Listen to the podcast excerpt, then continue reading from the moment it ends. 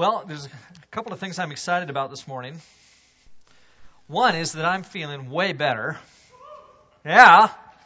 And I'm not on drugs. so, for me to not be on drugs and feeling better is a very good thing. I've had a good week. Last few days have just been pretty good. But I will tell you, be careful out there, folks. I got out of my truck this morning in the back here, and I started walking around the corner, and I was walking right along the edge, along the windows where the classrooms are and I almost did it again. And, I, in, in the same way, I would have just landed right flat on my back. You, you know, I would have been laying out there moaning, and Larry, Larry, you would have had to take me to the emergency. Yeah, you would have ignored me. Larry, Larry would have said, "Sorry, I got to go pass out the bulletins." no, I would have been in trouble, and it, it almost happened again. Um, that's one reason I'm excited. Another reason, though, is just because I'm excited about what we're talking about today. You know, we have been working on the series of the Holy Spirit for a long time. Uh, it's been months now that we've been working on this since September. And there's a sense in which I've been waiting for, for today's lesson. And I, I just am excited about what we're going to talk about. And I think you'll, I think you'll catch on why and you'll see why this is so exciting for me. Um, I, I'm excited because what we're talking about is absolutely crucial. It is foundational. Every person who is thinking at all about God and thinking about Christ needs to get what we're talking about today. This is important stuff. It, it's like um, it's like oxygen. You know, if you don't if you don't get oxygen, you're in trouble. And this today, this is like oxygen. You got to get this, otherwise you're going to be what I would say is spiritually asphyxiated, and we don't want to be. And and God wants us to to not miss out on what we are talking about today. If um, if you're a child growing up in an underdeveloped country, there are certain nutrients that you've just got to have in order for your body, your mind, everything to work the way that it's supposed to. And today is one of those subjects where we just have to have all the healthfulness that this particular topic brings. Um, we have often, as a group of people, focused on certain things within churches of Christ. And today, I'm going to say we've focused one place here, especially on this particular passage, and we need to be focused here. And, you know, our forefathers in the, in the early restoration movement, they wanted to restore New Testament Christianity. They said we need to keep reading the Bible and find out the things that God wants us to do and go back and do those things that are closest to what God would want us to be. And today, there's, it's kind of a restoration morning. There's, there's something here that we need to see, I think, and I hope that uh, I hope this means as much to you as it does to me. And if we don't see this, I'm afraid that our efforts at being what God wants us to be are going to end up kind of insufficient and weak compared to what they can be. And it all has to do with the ministry of the Holy Spirit. I want you to turn in your Bibles to John chapter 3. If you're looking at a Pew Bible, it's in it's on page 751 in the Pew Bibles. And I'm going to read from John chapter 3, verses 1 through 8. Now, this is the story of Nicodemus. And here's kind of off the front here, right at the top, here is the point. When we turn to John chapter 3 within Churches of Christ, and we're going to talk about the story of Nicodemus, there is typically one reason that just stands above all others for the reason why we turn to John chapter 3. And that's because we want to read verse 3. And right now, everybody's going to look down and see, oh, what does that say? Okay? We want to read verse 3, and we want to read verse 5. And the reason we want to read verse 3 and verse 5 is because those verses are proof texts. I think that's certainly the way we've used them we have used them as proof texts for why a person needs to be immersed in water as part of their conversion to Christianity. Right or wrong? Is that not the way that we typically use those verses? You read verse 3 and verse 5, and we want to talk about baptism in water and the necessity of being baptized in Jesus Christ. True? Are we all on the same page? Like, I think that's where we've been. And what I, want to, what I want to say this morning is that there's a sense in which I absolutely believe that. But there is a sense, too, in which I think we have missed the point. And so let me read these verses and then I'll kind of get into why I think that's the case. Chapter 3, verse 1. Now there was a man of the Pharisees named Nicodemus, a member of the Jewish ruling council.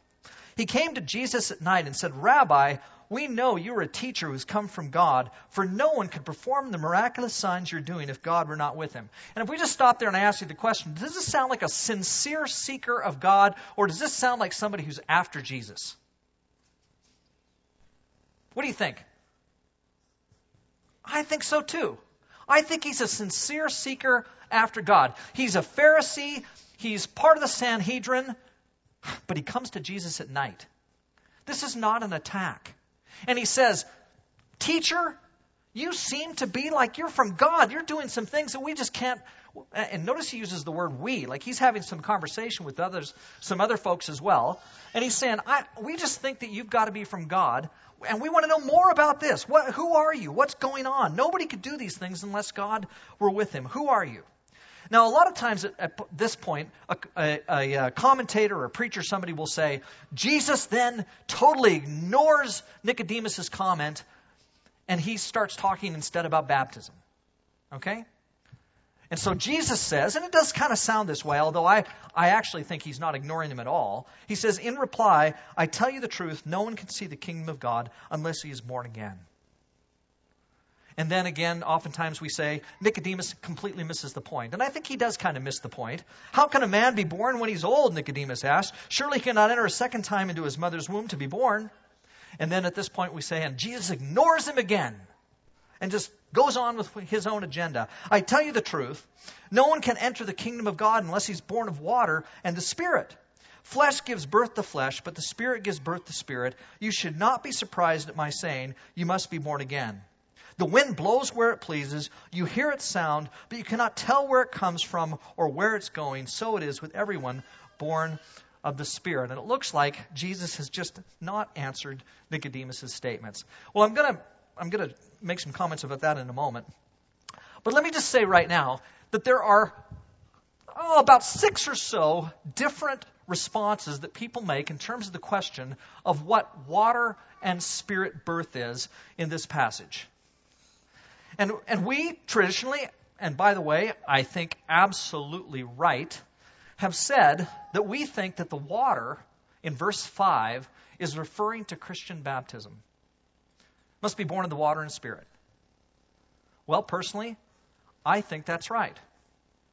But let me tell you some other responses. The first one is that a lot of times people will say, this verse is not talking about baptism, it's actually talking about physical birth.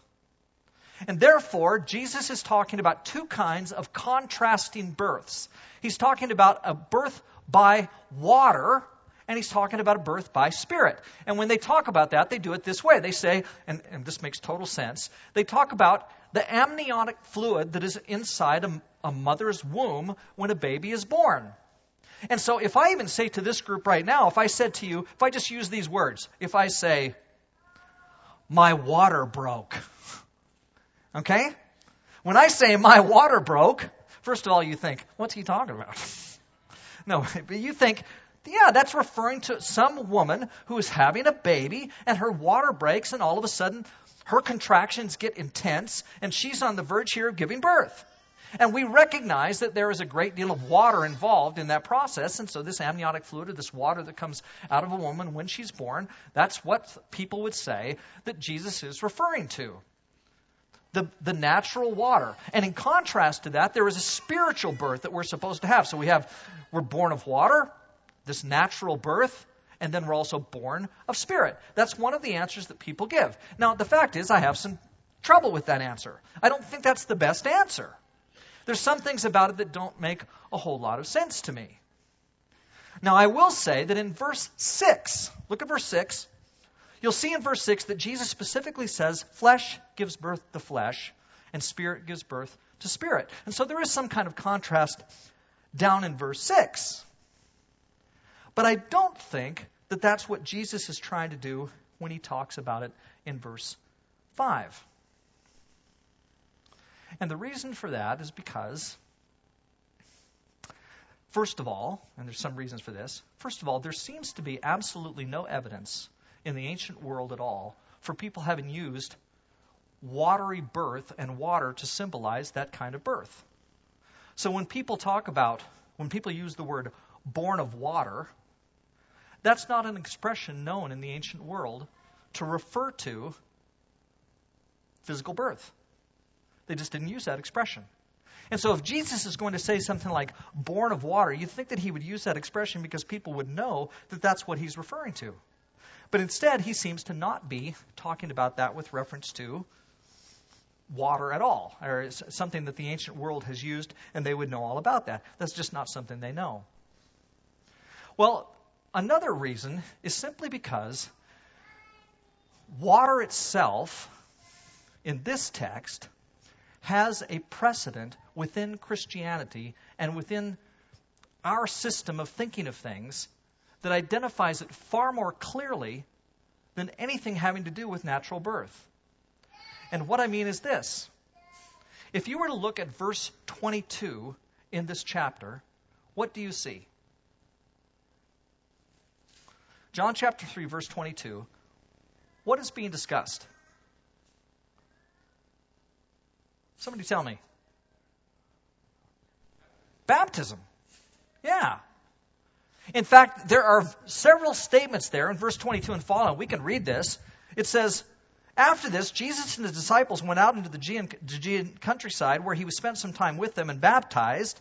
Now, John was baptized in Aenon near Salim because there was plenty of water and people were constantly coming to be baptized. This was before John was put in prison.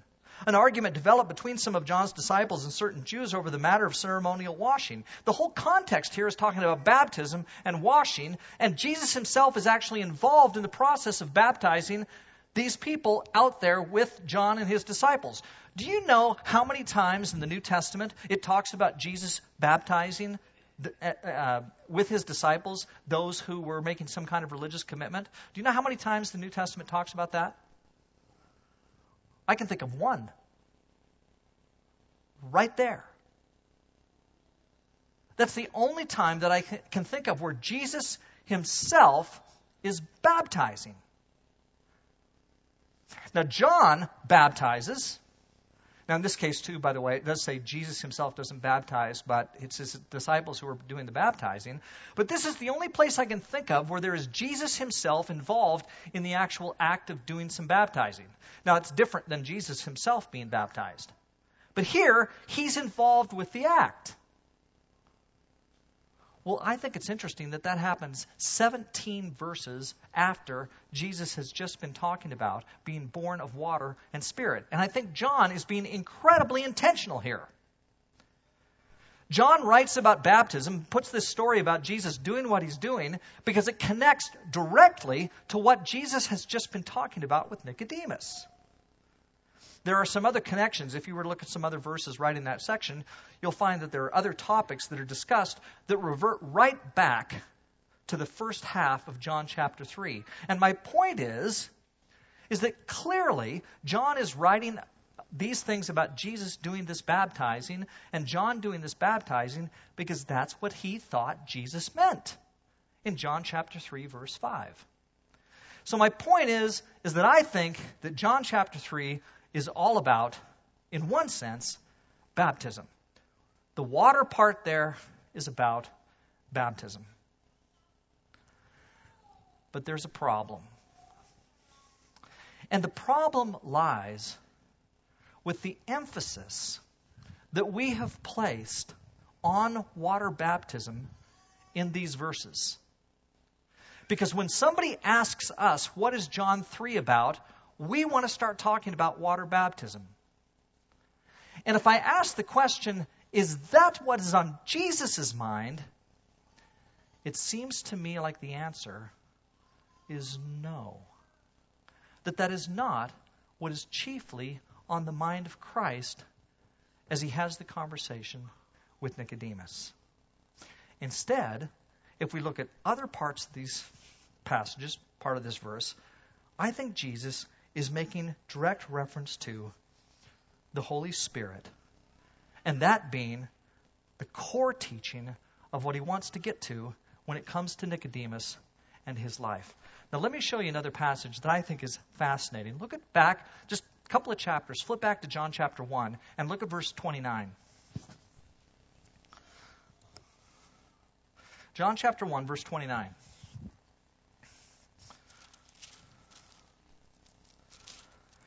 And here the context is, in fact, John the baptizer baptizing, and Jesus himself goes out to, to be baptized by John. It says the next day John saw Jesus coming toward him and look and he said, "Look, the Lamb of God who takes away the sin of the world. This is the one I meant when I said, a man who comes after me has surpassed me because he was before me." I myself did not know him, but the reason I came baptizing with water was that he might be revealed to Israel. Then John gave this testimony I saw the Spirit come down from heaven as a dove and remain on him. I would not have known him except that the one who sent me to baptize with water told me, The one on whom you see the Spirit come down and remain is he who will baptize with the Holy Spirit. I have seen and I testify that this is the Son of God. Do you know what is missing from that passage? There is something crucial that is not found in John chapter 1 and the description of Jesus' baptism.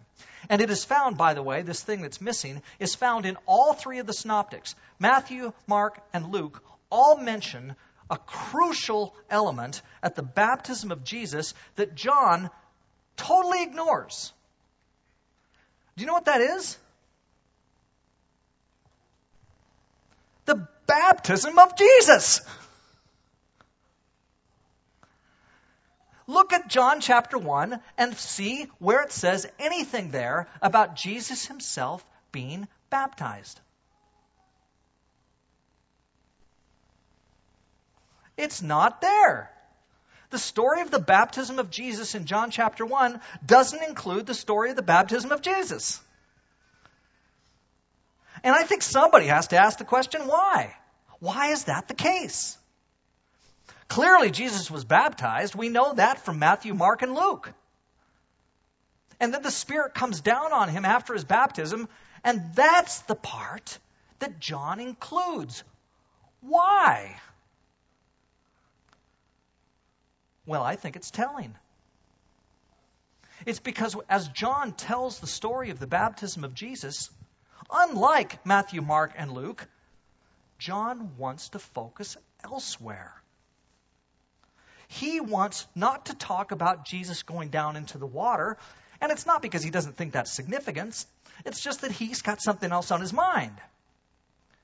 And so when he gets to John chapter 3, and he starts talking about rebirth, it is not the baptism of Jesus, or for that matter, the baptism of Christians, that is chiefly on the mind of John. And I'm not saying it's not at all on his mind. I'm just saying that John has an emphasis here. He's got something else that he's focused on. Look at chapter 3, verse 3. Just flip back to chapter 3, verse 3. Do you see what it says there? What does it say? I tell you the truth, you must be born again. Does it say anything there about water or baptism or sin or remission of sin or forgiveness? Then look at John chapter 3, verse 5.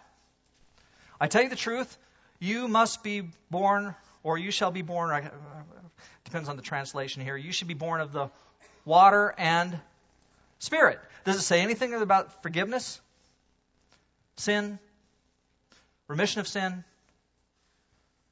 Anything to do with sin at all? No. Does it use the word baptize? Like, is the word baptism before verse 22 used anywhere in that passage?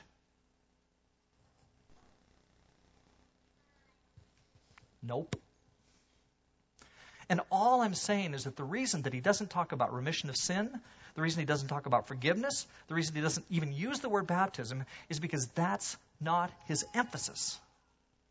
What does he talk about?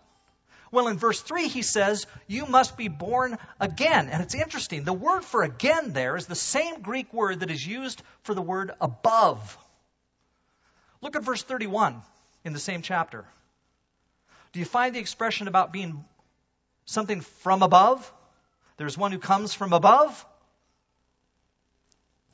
Clearly, there's a well not clearly there's at least some possibility that the real point of john 3 3 is that we're supposed to be born from above. Those of you who have an NIV Bible in your hands right now, and that's all of you with a Pew Bible, by the way, you'll notice that there is a footnote at the end of John 3, verse 3.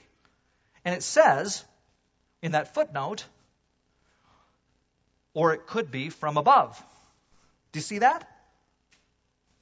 And so my point is, is that when he's talking in chapter 3, verse 3, what's he talking about? What he's really talking about is the rebirth that the Spirit provides to the person who is wanting to live in God. Now, we get down to verse 5. This expression, born of water and spirit, is a fascinating expression. One of the reasons that I don't think that the water here is the water of physical birth is because there aren't two births here talked about, there's only one. Like when, when Jesus says you must be born of water and spirit, he doesn't say you must be born of water and you must be born of spirit. It's not two births that he talks about. In Greek, this expression, born of water and spirit, is tied very close together. What he says is, you must be born of water and spirit. Or you could even, in English, if we were writing this, we could put a slash in there and we could say, You must receive a water spirit baptism. It's only one birth. It's only one rebornness here that happens. There are not two births. So there isn't even a comparison to make. You can't say, well, he's making a comparison between a watery birth and a spirit birth. Because the way Jesus puts it, he's talking about only one birth. Well, if that's the case, I do think that water actually is represented by baptism. I think verse 22 and following makes that clear. But what is the focus that Jesus is trying to, to get to? Well, that's all expounded in verses 6, 7, and 8. And in verses 6, 7, and 8, what's he talking about? The Holy Spirit. He's talking about the spiritual rebirth that all of us in Jesus are supposed to have. Now, he doesn't for a moment say that the baptism and the water birth part isn't part of that. But he clearly, when you combine verse 3 and verse 5, and then 6, 7, and 8, and then when you combine the fact that the baptism of Jesus isn't even recorded in John chapter 1 at the baptism of Jesus, clearly John is trying to make the point that the rebirth of the human life at the hands of the Holy Spirit is the focus and emphasis here. And I would say that's where we have to land. Now, what we've done, as I said, is so often we turn to John chapter 3 because we think that's the, the section that's going to tell us we have to be baptized in water. And I would say, well, there maybe Maybe that's its point somehow, but that's not the, the heart of John chapter 3. And the moment that you put the emphasis where it shouldn't be in John chapter 3 and put it where it should be, then life in the Spirit becomes the dominant, powerful force for each of us that it needs to be. And that's what God wants more than anything. So I don't think when Jesus begins to talk to Nicodemus that he ignores him. I don't think he ignores him at all. Jesus hears Nicodemus say, You're a teacher from God, apparently, because you're doing things, and we, we want to know what's going on. And I think Jesus grabs him by the shoulders and looks him deep in the eye and says, Nicodemus, you're a teacher of Israel. You're part of the Sanhedrin. You are a Pharisee. And you need to be born again. And then Nicodemus doesn't get it and says, What? I can't go back into my mother's womb and be born again? What are you talking about, Jesus? And Jesus said, You've got to be born of water and spirit. There's a new birth that has to take place in your life. You have to be renewed. Don't you understand that, that this is a spiritual thing? Flesh gives birth to flesh, yes, but I've brought spirit.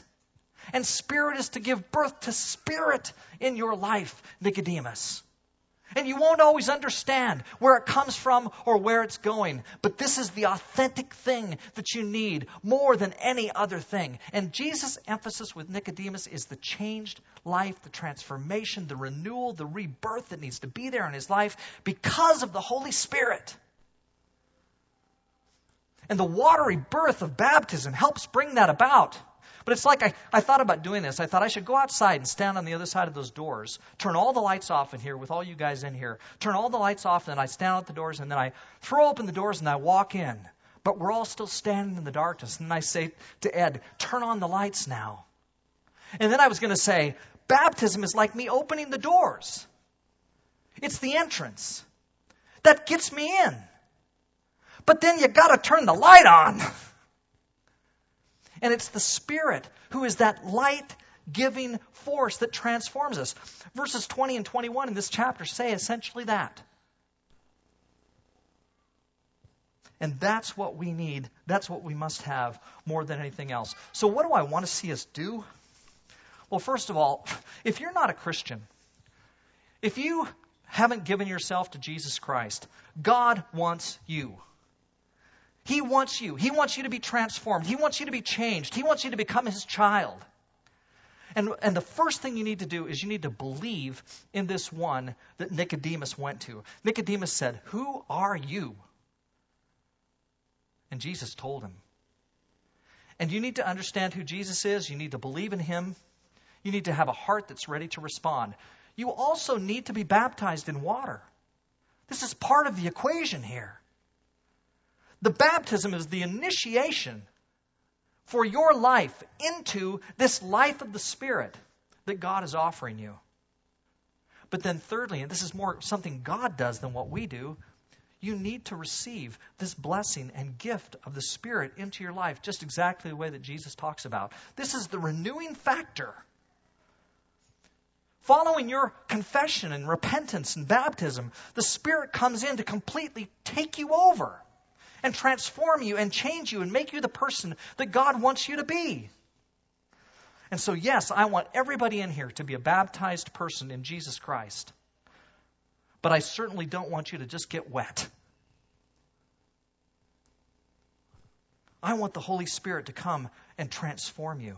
And so there has to be, on all of our parts, an open heart of acceptance an offering of the self, just as we talked about in class, by the way, to Jesus Christ. And that offering of the self, including the watery grave of baptism, allows the Spirit's presence into our lives and the spiritual cleansing that needs to take place for every one of us happens at that point. So I hope, I hope that's where you're at. I hope that's, that's what you've done. If at your baptism you received the forgiveness of sins, but you never thought about or nobody ever talked to you about the reception of the Holy Spirit at the same time, well, you've heard it today.